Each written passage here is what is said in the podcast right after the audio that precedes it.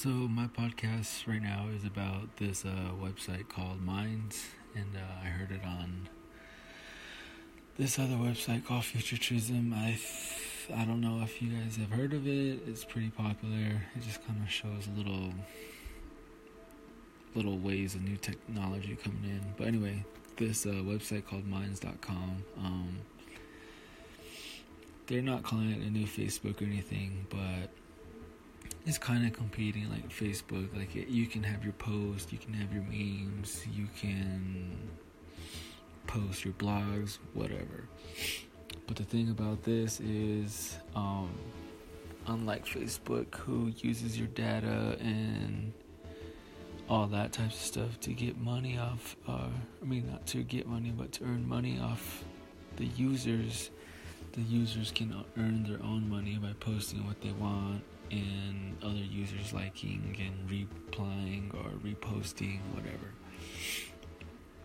So, um, Minds.org actually uh, relies on the user's input because um, if they don't get enough people to kind of uh, add anything to it, add input, then it kind of will collapse on itself.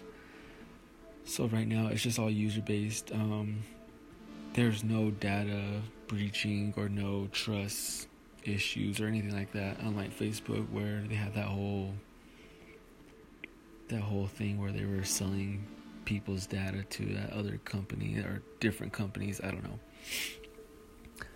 So since Facebook has lost over like a million users after that whole incident, um, this hasn't really been booming. It's been around since 2005 or 2015, but it's slowly growing. I mean, they have over a million users already, and like with the posts and stuff that you with like the like the blogs or the memes or whatever you post you get credit from that. Like the originator gets credit.